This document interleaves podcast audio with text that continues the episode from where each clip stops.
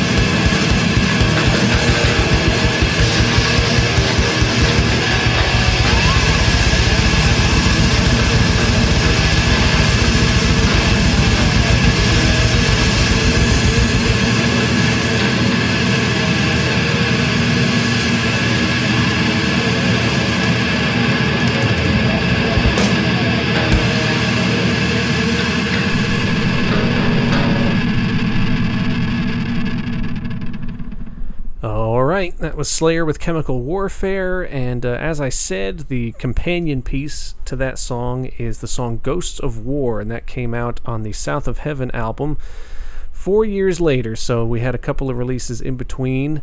Um, they had the Live Undead release, and then Reign in Blood, and then got to South of Heaven, and this song Ghosts of War lyrically is uh, kind of following the storyline of Chemical Warfare, and I had no idea they were linked. Um, but it makes sense because, especially in more recent years in their tours, they were playing them back to back, and now it kind of makes sense why. Uh, I actually saw them play this live, and it was uh, it was excellent. But uh, yes, came out on South of Heaven from 1988 on Def Jam Recordings. Of course, this album was kind of known for being a lot slower than their uh, previous releases, but it has some of their most memorable songs on there. So, including my favorite Slayer song of all time, which is "Silent Scream." But uh, yeah, so this was kind of fun to uh, to discover that this actually goes with Chemical Warfare, but it makes sense. So here we go, off of South of Heaven. This is Slayer with Ghosts of War.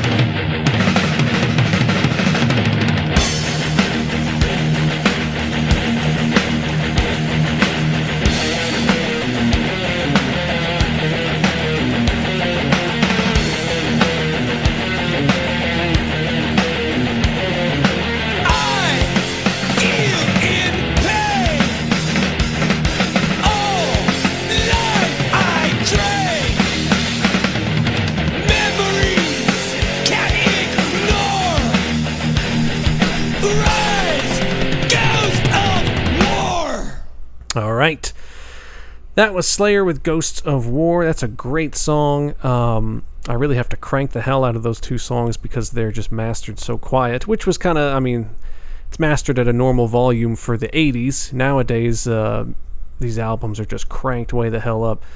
But uh, all right, let's move on. We're going still in the USA, still in California.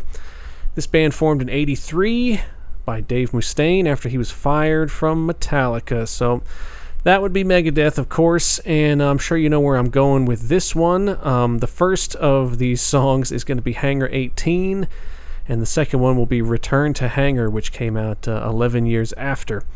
So, totally different lineups on both of those songs, and it kind of shows, but um, they're both good tunes. They're both good tunes. It's hard to beat the original, though. The original one is, of course, a classic. Uh, it's always in their set list, it's always kind of. Uh, this one and Tornado of Souls, I'd say, are kind of the two songs that if you're going to be playing lead guitar for Megadeth, you have to nail those songs. Otherwise, you're going to get booed off the stage pretty much.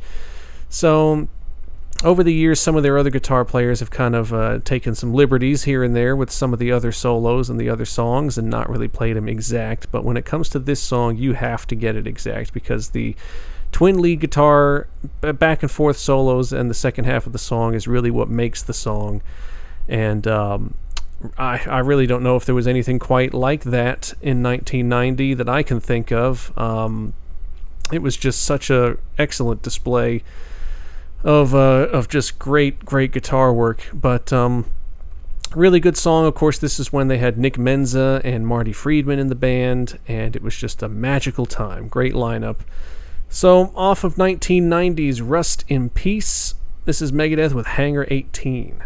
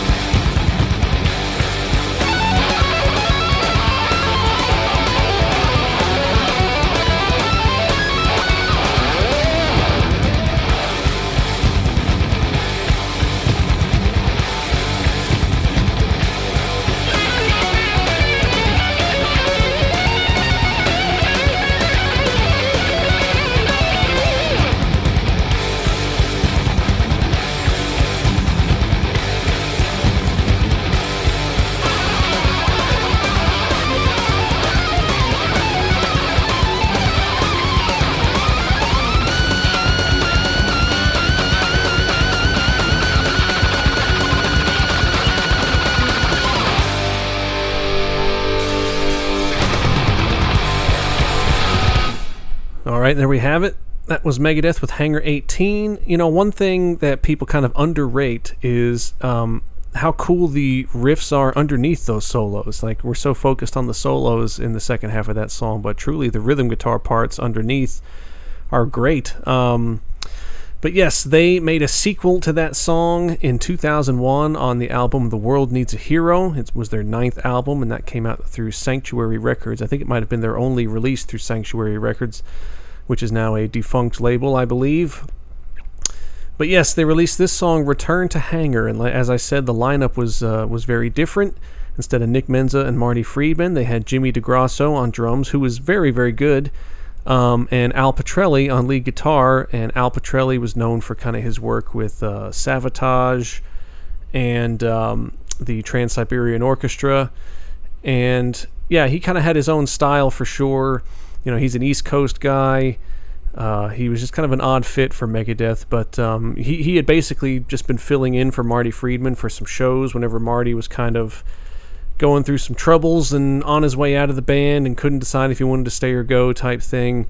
And then whenever Marty uh, just kind of said, I've had enough, I can't do it anymore, then they just kind of called him up on very, very short notice and said, All right, it's your turn, you know, full time, so get ready. And uh, but yeah, the, he was only there for uh, for this album, Dave Mustaine said that he thinks he's a phenomenal guitar player when it comes to playing other people's riffs and solos, but he wasn't the biggest fan of Al Pitrelli's uh, solos that he wrote himself uh, on this album. I don't know why. I mean, they're a little bit basic, I guess. Al Pitrelli likes to do a lot of big bends, you know. Uh, he does. He's not much of a shredder. He's a little more expressive with, you know, with, like I said, big bends of, of the strings and things like that. So maybe it just wasn't uh, shreddy enough for, for Dave's liking. But I still really like a lot of Al Pitrelli's uh, solos on this record. Overall, they don't quite match up to the original uh, Hangar 18, but the rhythms and everything has the same feel as the original song, so it does make sense that this is kind of a companion piece to Hangar 18. Still some cool lead guitar work at the end. And uh, yeah, so here we go. Off of The World Needs a Hero from 2001, this is Megadeth with Return to Hangar.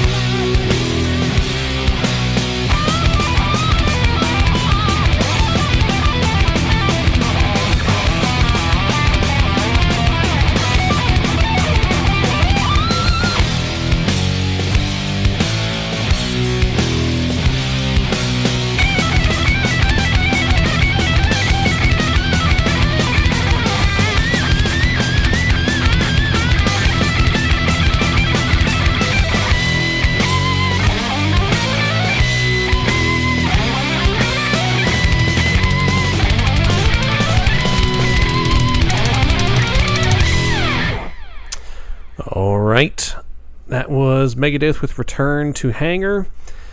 Um, yeah, I mean, a lot of people really hail Dave Mustaine as this kind of guitar god, and I, I would agree with that when it comes to songwriting and, and you know his riff writing. Solo wise, he really has done the same stuff, like the same licks, a lot, like over and over again through his entire career, and I never really hear anybody talk about that. the fact that he kind of recycles the same things uh, in his solos over and over again, and some might just argue that oh, that's just his style. But it's like, well, I guess I guess that's his style, but he's not he's not the most creative, put it that way. But um, all right, we're gonna jump to the USA again, out of Texas. This is a doom band that's been around since '88. The band is Solitude Aeturnus, and they are excellent. They play in the uh, the very classic doom style, much like uh, Candlemass, with kind of soaring, clean vocals. But uh, they have been around for quite some time, as I said, formed in 88. They were originally called Solitude before changing it to Solitude Aeturnus. But um, I must admit, I'm a big fan of their last album called Alone. Um, but I was not that well versed in the rest of their discography. I've heard bits and pieces from different albums, but I don't think I've ever just sat and listened to an older Solitude Aeturnus record from start to finish. Uh, so this one, these two songs specifically were suggested to me by uh, my friend Dave, who actually suggested the, the theme for the entire episode, but he cited these songs uh, specifically.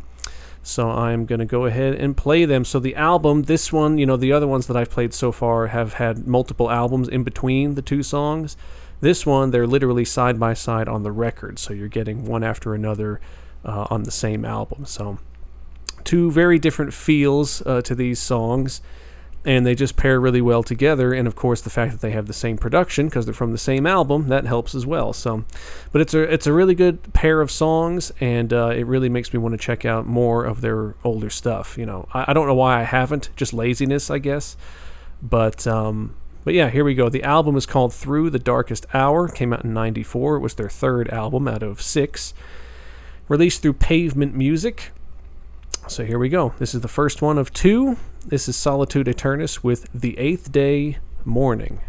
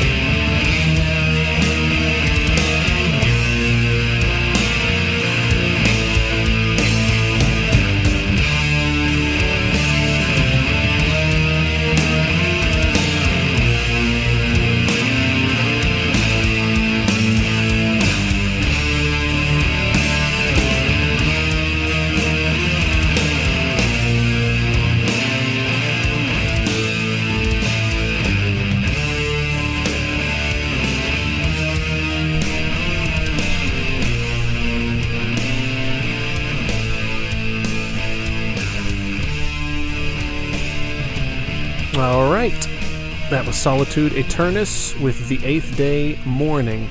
Now we're going to jump to the uh, the next track on the album is called The Ninth Day Awakening, and this one actually picks up the pace a little bit.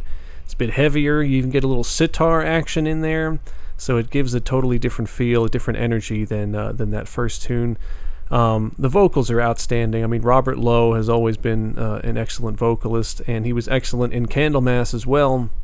It's just a shame the way he got dismissed. I mean, it was perfectly understandable. Um, he he got dismissed for just kind of not taking the live shows as seriously as he should, I guess, and and kind of dr- drinking too much, you know, before the shows and being a bit of a mess on stage. And there was even one performance, uh, which there's pictures out there of it, but he he was having trouble remembering lyrics, so he literally performed the set with uh, holding a notebook in his hands with the lyrics on it, which is for a band of Candlemass's caliber, uh, that's just not the not the level of professionalism that they wanted. So uh, they ended up letting him go, and, and he said, "Oh, they just they just fired the best vocalist they've ever had," and he's right. I mean Messiah Marcolin is probably the most identifiable voice they've ever had, but from a technical singing standpoint, I'd say he is probably the most well rounded and best vocalist they've ever had. Um, so, yeah, it was a shame to, to see that partnership uh, kind of dissipate, but um, he did some good work with Candlemass, but he did some excellent work with Solitude Aeturnus, and they've never officially kind of retired or called it quits or whatever but um, it seems that they're done. They haven't released anything since God, what year was that? Maybe 2006 when they released Alone. Because um, I was an intern at the studio where they were recording that. I wasn't a part of that session. I was in a different mixing session on the other side of the studio uh, while they were tracking. And uh, but I remember they tracked that whole record on two-inch tape and it was expensive. They they were talking about how unbelievably pricey the the tape itself was, but it was worth it. Um, the sound was great, and the songs on that album were excellent. But anyways, let's get to the point here. let's play the uh, the second half of this journey here. This is Solitude Aeturnus with the Ninth Day Awakening.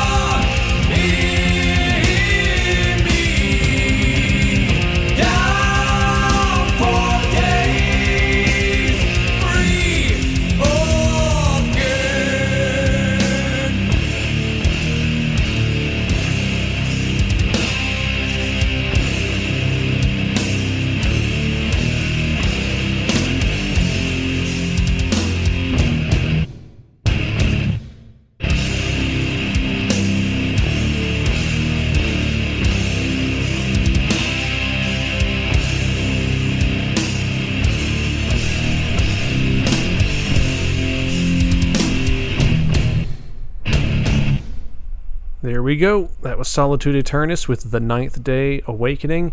Really cool song. I love the riffing in that. John Perez, excellent riff writer. He actually owns a, uh, a record shop and tattoo shop, like it's all in one, uh, about 20 minutes away from where I live. So I uh, I do see him running the shop from time to time.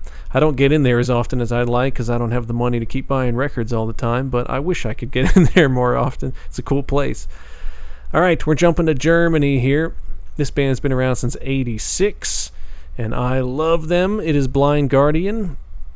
Um, I first got into Blind Guardian from listening to Iced Earth because uh, they always would thank Jag Panzer and they would thank Blind Guardian in their liner notes, like on every album. So I just wanted to check out who those other bands were and fell in love with Blind Guardian and still love Blind Guardian. But um, they released a duo of songs on the same album back in 1992. The album's called Somewhere Far Beyond.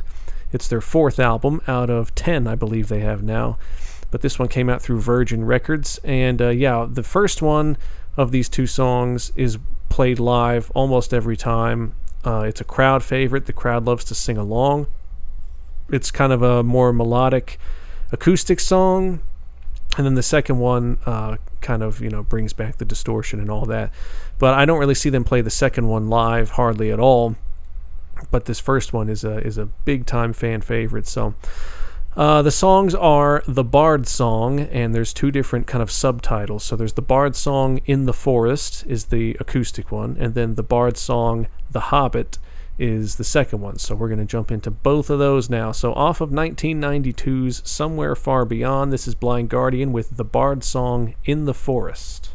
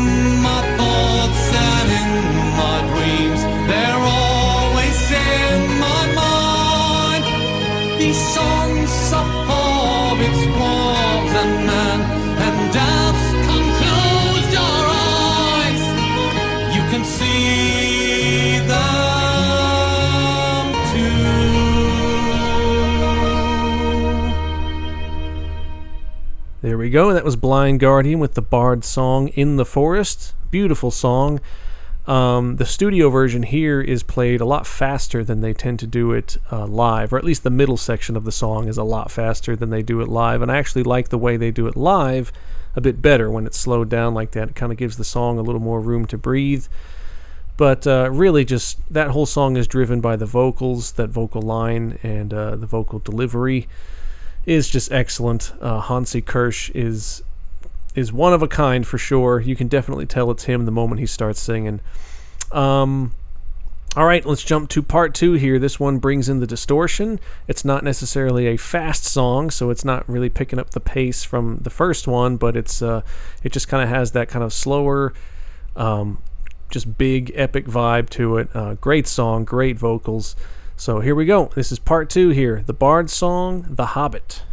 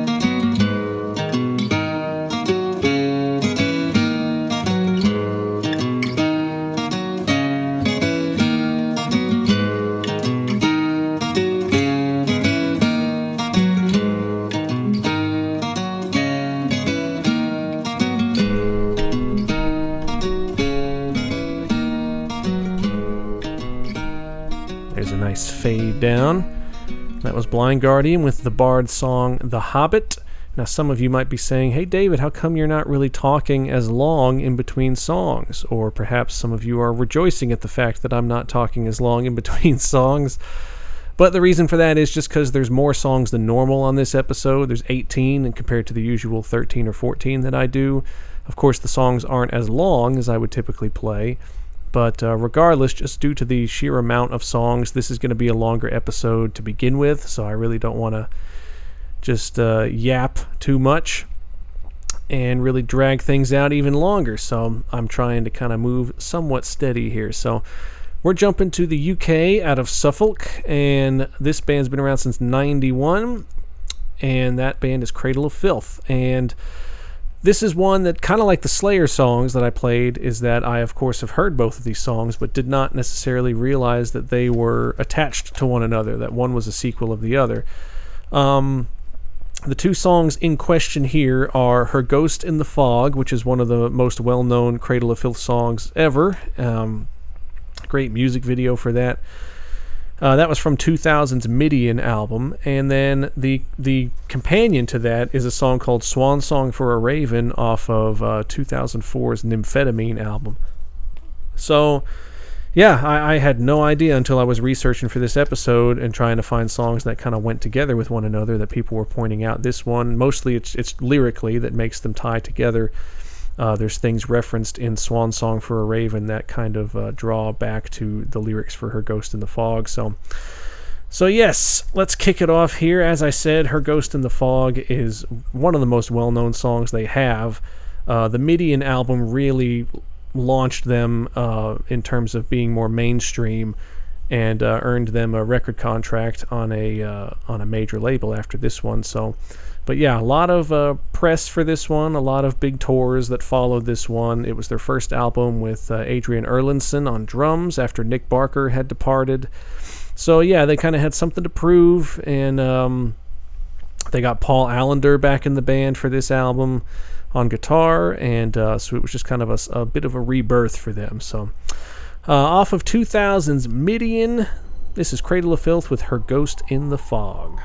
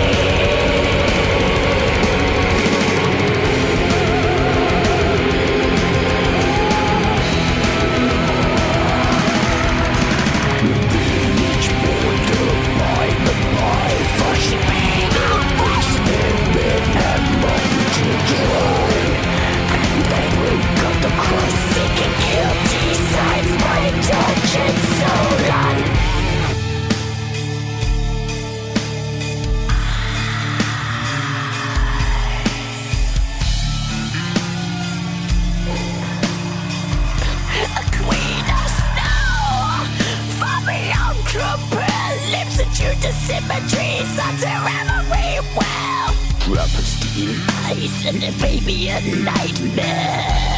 She was certainly possessed of a milky white skin.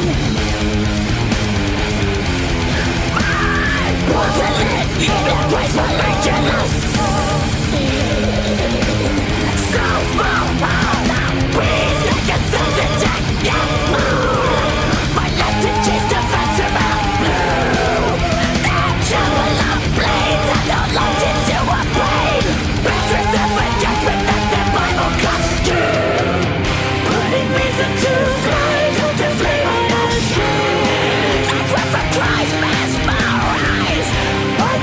the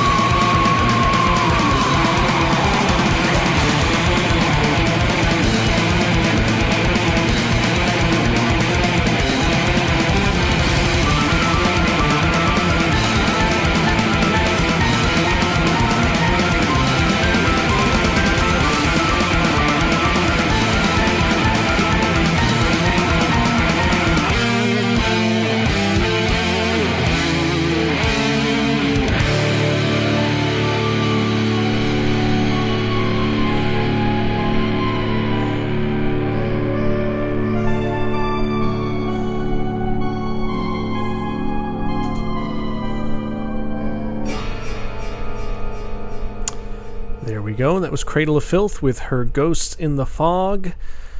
Uh, yeah, that was kind of the last album. Like I said, that was the first album of this kind of rebirth of theirs. They've had a few of those in their career, but I'd say the first, like the early records, they had more of a real, like, medieval, vampiric type look and vibe to them. And I'd say from Midian onwards, especially uh, on Nymphetamine, which is the record that this next song was off of, is when they had kind of fully embraced that more modern, like hot topic uh, type of goth. Just a lot of like latex, you know, like vinyl clothes and stuff, shiny vinyl clothes, and uh, you had like Dani had dreadlocks at one point, and it was just a, it was a bad look, man. It was a bad look, but um, but hey, I mean they were popular, so people liked it, obviously. But yeah, this next tune, Swan Song for a Raven, is off of Nymphetamine, which was their sixth album. They had one album in between uh, Midian and Nymphetamine. And they've got 12 records now. They're about to come out with their 13th this year, I believe. But uh, this was released in September of 04 through Roadrunner Records. And this song, it's a little bit longer. I want to say it's around a seven-minute song. It's not bad. It's uh, it's not as good as her Ghost in the Fog. Much in the same way that you know with those Megadeth songs, how Return to Hangar kind of has the same vibe as Hangar 18, but the original's just a much better song, much more memorable song, and that's kind of how I feel about this one too. This isn't a bad tune, but Her Ghost in the Fog is just a much more memorable cut. But anywho, let's go ahead and play it. So off of 2004's Nymphetamine, this is Cradle of Filth with Swan Song for a Raven.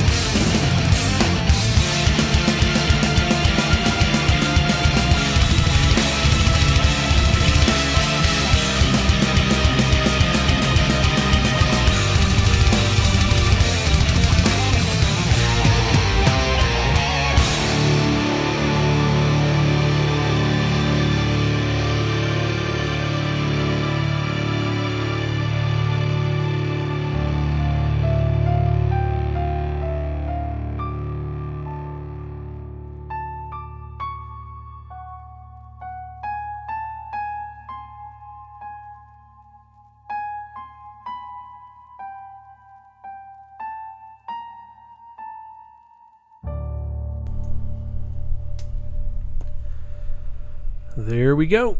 That was Cradle of Filth with Swan Song for a Raven. I still think Adrian Erlandsson was an odd choice um, to replace Nick Barker, but he did a good job on the records that he played on. Um, I, I don't think he played the Nicholas Barker material that well live, just in my opinion. But on the on the records, you know, on which he played, um, I thought he was I thought he was great. But um, all right, let's jump to Sweden here. This is a uh, very well-known black metal band that's been around since 1990.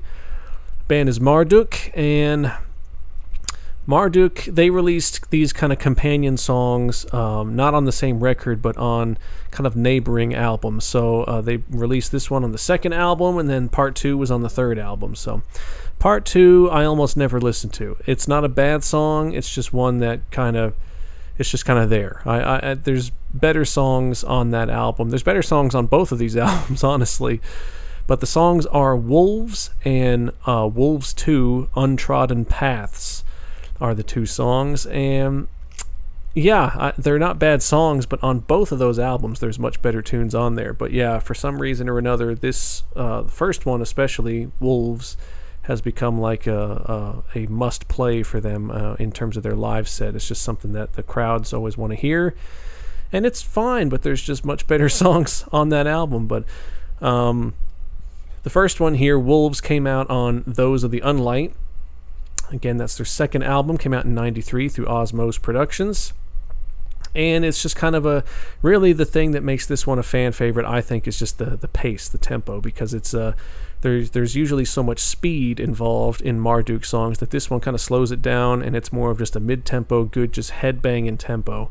So I think this is one that the crowds can just kind of let loose and headbang along to uh, in a live setting. So that makes sense to me. But uh, yes, certainly not a bad tune. I know I didn't didn't sound like I was giving it that glowing of an endorsement, but uh, but it's not a bad tune at all. But here we go off of 1993's "Those of the Unlight." This is Marduk with Wolves.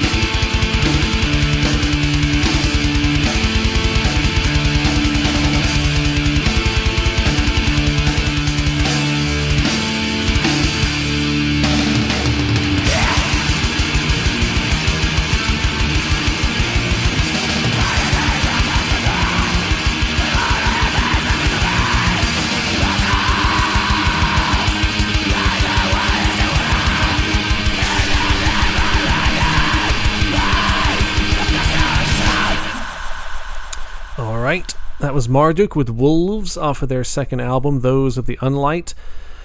Let's jump to the next one here Wolves 2 Untrodden Paths. It's off of the album Opus Nocturne from 1994. It's their third record, also through Osmose Productions. It's also the last one to feature uh, this vocalist, Joachim Grave. Uh, he also played drums on uh, Those of the Unlight as well. So the song you just heard, he was playing drums and doing vocals. Uh, for this album, Opus Nocturne, it was their first album that they uh, enlisted Fredrik Andersson on drums. Um, the production on this album is trash. It's just garbage, and it's probably my least listened to Marduk album. I love Marduk, but this album, while it has some great songs on it, the production is garbage, and they even released a remastered version of it and really they need to remix it and before they remaster it you know what i mean? Like remastering it helped a little but this thing needs a remix. Um but yeah so i think because of that it, it's i don't listen to this album much and uh, maybe that's why i kind of haven't appreciated this song as much. But uh, it's it's not bad. There's better songs on this album for sure, but um, I don't even really get the vibe that it just doesn't feel like it goes with the song Wolves. I mean, other than the title, I don't really feel much resemblance. Um, but yeah, I don't know. That's just me. Maybe you guys are all about it. We'll see. so here we go. Off of 1994's Opus Nocturne, this is Marduk with Wolves 2 Untrodden Paths.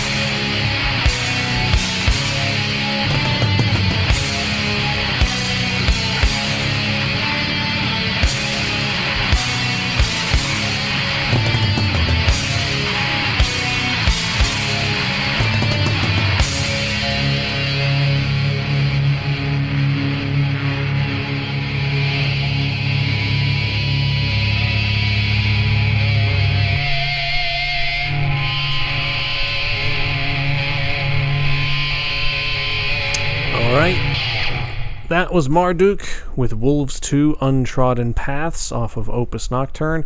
Yeah, other than that brief section where they reintroduce the riff from the first song, the, it just doesn't have the same feel at all. Um, still some cool riffs in there. Um, but yeah, I, I suggest you check out that album because there are some great songs on it, like if you haven't already heard it. But yeah, just keep in mind that the production is pretty pretty thin. But um, yeah, maybe it's just me that has an issue with that. But anyways, we're gonna jump to the Netherlands here. This is a classic death doom band that's been around since '87 in one form or another. The band is Asphyx and they're still going, uh, although they don't really have any original members left. But whatever, bands can just do that these days, I guess.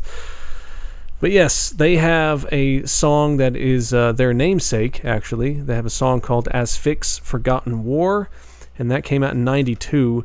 And then all the way in 2009, way later, they released a, a sequel song to that. It's called Asphyx 2 They Died as They Lived.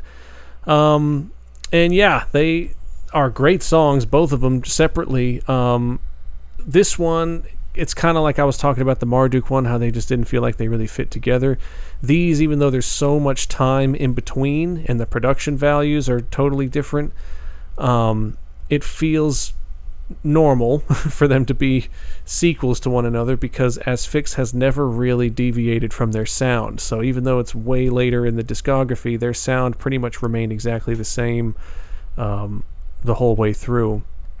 Uh, this one, the first one, Asphyx Forgotten War, is on the album Last One on Earth. It's their second album, came out in 1992 on Century Media Records. It also happens to be my favorite of theirs and probably the one I listen to the most. But yeah, both of these songs, I'd say the first one maybe more so than the second one, uh, are pretty consistently played in the live set. Um, it's kind of a fan favorite, this first one. But yeah, so let's jump right into it. Off of 1992's Last One on Earth, this is Asphyx with Asphyx Forgotten War.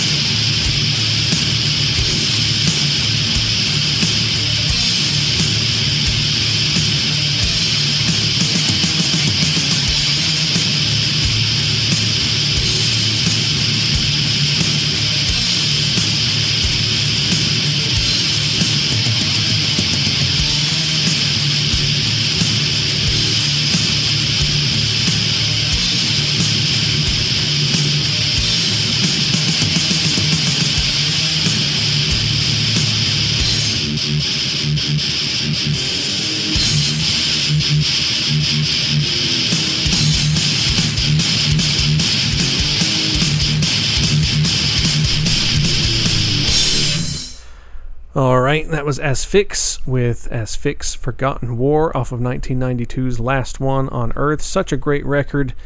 Love that guitar tone. Eric Daniels has such an identifiable guitar tone and an identifiable riffing style.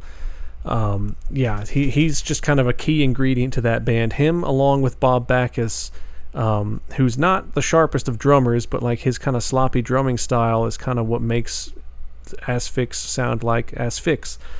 Um, so yeah, the fact that neither one of them are in the band these days, it's just a shame. It shows. The guys that are currently in there do a pretty good job, but it's just not the same. Um, you know, their newest one I like a little bit better, but generally speaking, I'd say the last two albums uh, just haven't done a whole lot for me. But uh, yeah, the companion piece to the song we just heard is Asphyx 2, They Died as They Lived, and that's off of the album Death the Brutal Way which was kind of their comeback album. They were kind of I don't think they were officially split up, but it was just kind of a hiatus thing, and Bob wasn't sure if he wanted to do it anymore. And then they got Martin Van Drunen back in the band, and uh, and Bob, you know, was on board, but Eric Daniels didn't want to be a part of it for whatever reason. So they got Paul from Hail of Bullets to be the new guitar player, and he's still the guitar player to this day. And he's very good. He he has some big shoes to fill, you know, in Eric Daniels, but um, but he holds his own. He does pretty well. But uh, yeah, this song, it's definitely, um, you know, it's still Death Doom, but it falls more on the Doom side. It stays pretty low and slow for the duration of the song, but it's just got a clearer production, a thicker production, and it's just ballsy. It's just really heavy throughout, and uh, it's just a, a, really, really good tune.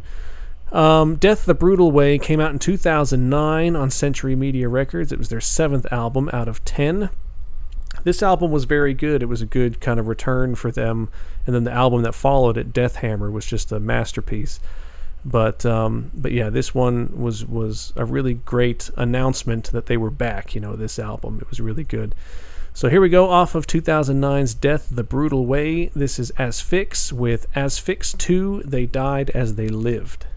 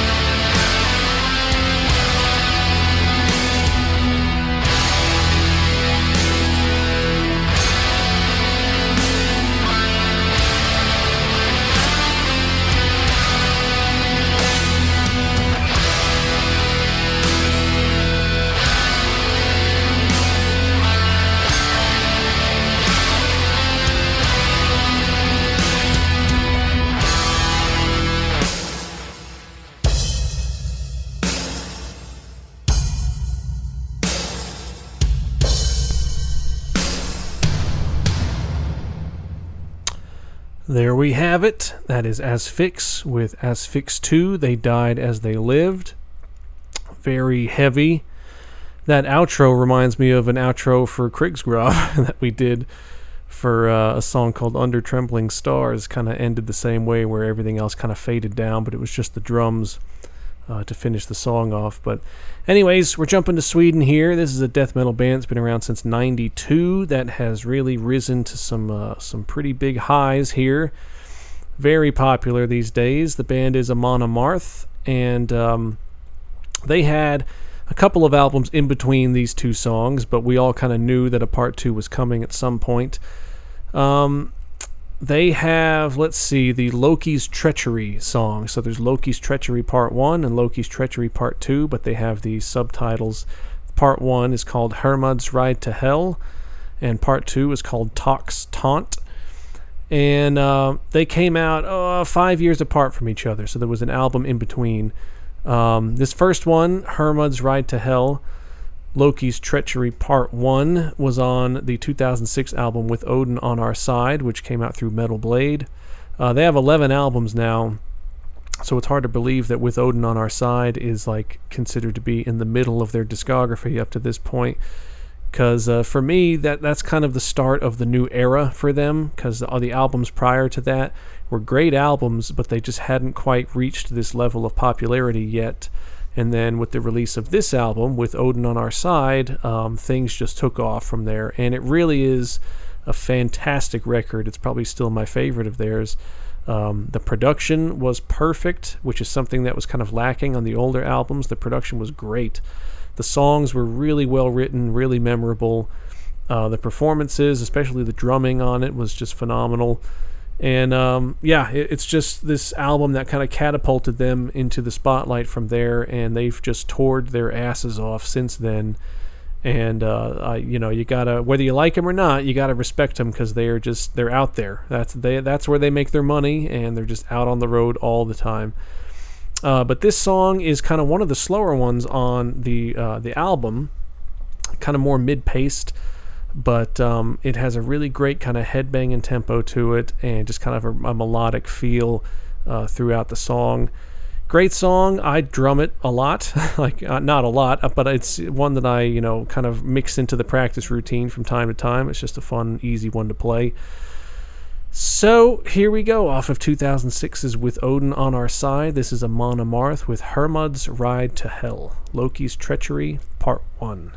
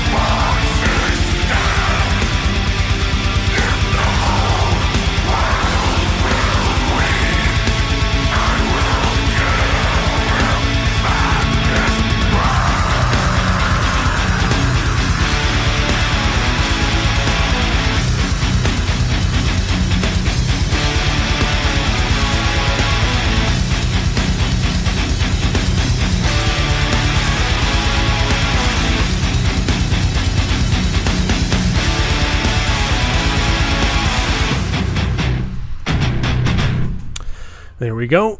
That was Hermod's Ride to Hel, Loki's Treachery Part 1 off of the With Odin on Our Side record.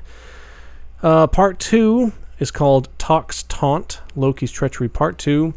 Came out on the 2011 album Surtur Rising through Metal Blade. It's their eighth album out of 11. And by this point, they had kind of lost me. Um, you know, With Odin on Our Side was great, and then they released uh, Twilight of the Thunder God, which was pretty good but not as good as with Odin on our side. And then uh, this one, I just didn't, I just didn't really like. The songs to me weren't as memorable, and they were they were starting to write songs because they were getting so popular and touring so much. They were starting to write songs, in my opinion, that were written solely for the purpose of like, we can get the crowd to chant along with us at this part, and this can be a part where the crowd can yell, "Hey, hey!" You know and raise you know pump their fists in the air or whatever. There was a lot of like crowd pleasing chanty parts in there and it just felt like they were writing it f- for the for that purpose only. You know what I mean? Like rather than just express themselves however they wanted to and let it play out however it plays out in a live setting, they're kind of writing stuff specifically f- for crowd participation I don't know that to be true. That's just kind of the vibe I got on this album and then the one that followed it. And yeah, they've kind of they've kind of got me back with the Jomsviking album, but then they lost me again with the newest one. I don't like the newest one at all. So they're really hit and miss with me these days. But uh, so this album is probably one that I've listened to the least. Um, but I mean, it's not a bad song. It's still kind of mid tempo, but it's a little more, slightly more intense uh, from a drumming standpoint, especially. But uh, it's a good tune. It's a good song. Uh, I don't necessarily think it feels the same as part one or feels like it's a continuation of part one, but lyrically it clearly is. But uh, musically, meh, you know, I don't, I don't think it is so much. But here we go off of 2011's Surtur Rising album. This is Amon Amarth with Tock's Taunt, Loki's Treachery, Part 2.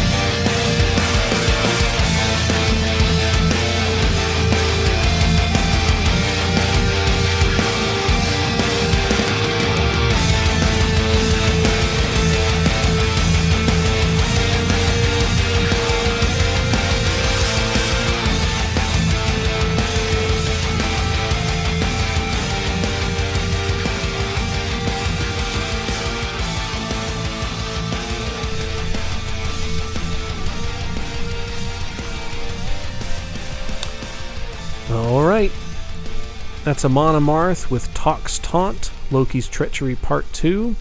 It's not a bad song. It's not, you know, it's not my favorite, but, you know, it's not bad either. And you might be saying, David, you're not really giving a lot of glowing reviews to some of these songs. That's true. That's true. I don't just play stuff that I love on this podcast. You know, I got to play stuff for, for you guys, stuff that you guys might like, whether I really love it or not. As Joe Dirt once said, it's not what you want, it's the consumer. Uh, anyways, let's go ahead and finish this out. So I've got two songs left here from one more band. Um, I'll introduce this first tune here and then I'll do my usual wrap up that I do at the end of every episode. But this band is out of California in the USA. Been around since 87, although they existed from 83 to 87 under the name Legacy. The band is Testament, and they released their debut. Like, for those of you that don't know, Legacy, the band that was Testament before they were called Testament, had um, Steve Souza on vocals, who then left Legacy to join Exodus, and he actually introduced the other guys in Testament to Chuck Billy. So uh, they're all still friends, and they all kind of just are part of this big, big Testament Exodus family. so I'm going to play a tune off of the debut. Uh, the album is called The Legacy. Came out in '87 through Megaforce Records, and this was a huge one for me when I was in high school. Um, I was playing in, I guess it's technically a thrash band. I mean, we just kind of covered Metallica and Megadeth and Iced Earth songs and stuff, but um, I started getting more and more into the fast, heavier stuff. Your Slayers and Destruction and Sodom and Testament was a big one. Um, but yeah, this debut was was a big one for me that I listened to a ton in high school. Uh, but this song is one of the most fast and furious off of the debut. It's called "Curse of the Legions of Death."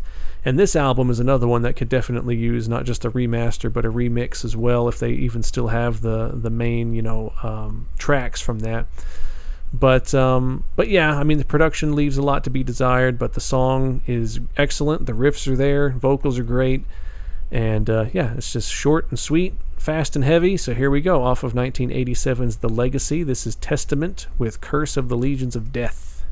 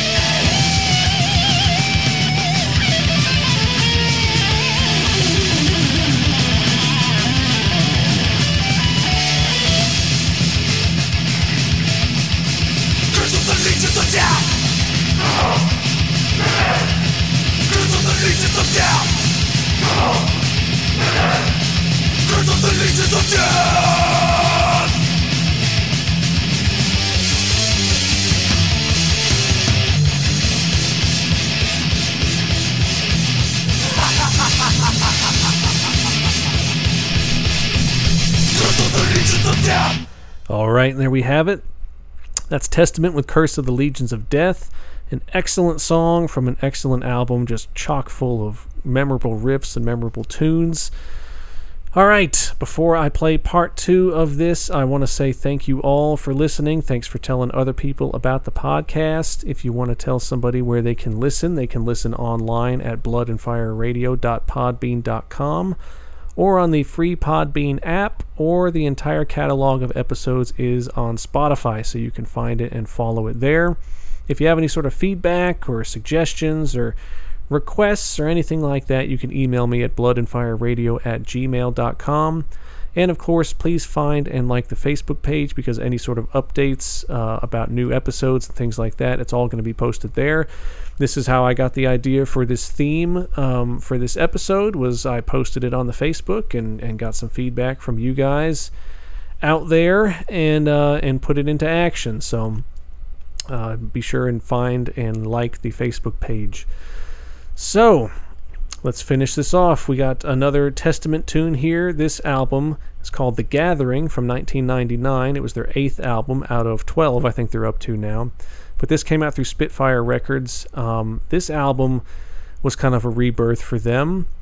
Uh, so here, I mean, it's like 12 years after the debut, so it's very separated from that first song. But um, they released this song called Legions of the Dead, and this album they actually had Steve DiGiorgio on bass, and they had James Murphy on lead guitar, who's kind of a legend in his own right, and then they had Dave Lombardo on drums for this one album, and which is pretty amazing that they were able to get him uh, to to record this. But uh, his drumming performance on this album is phenomenal.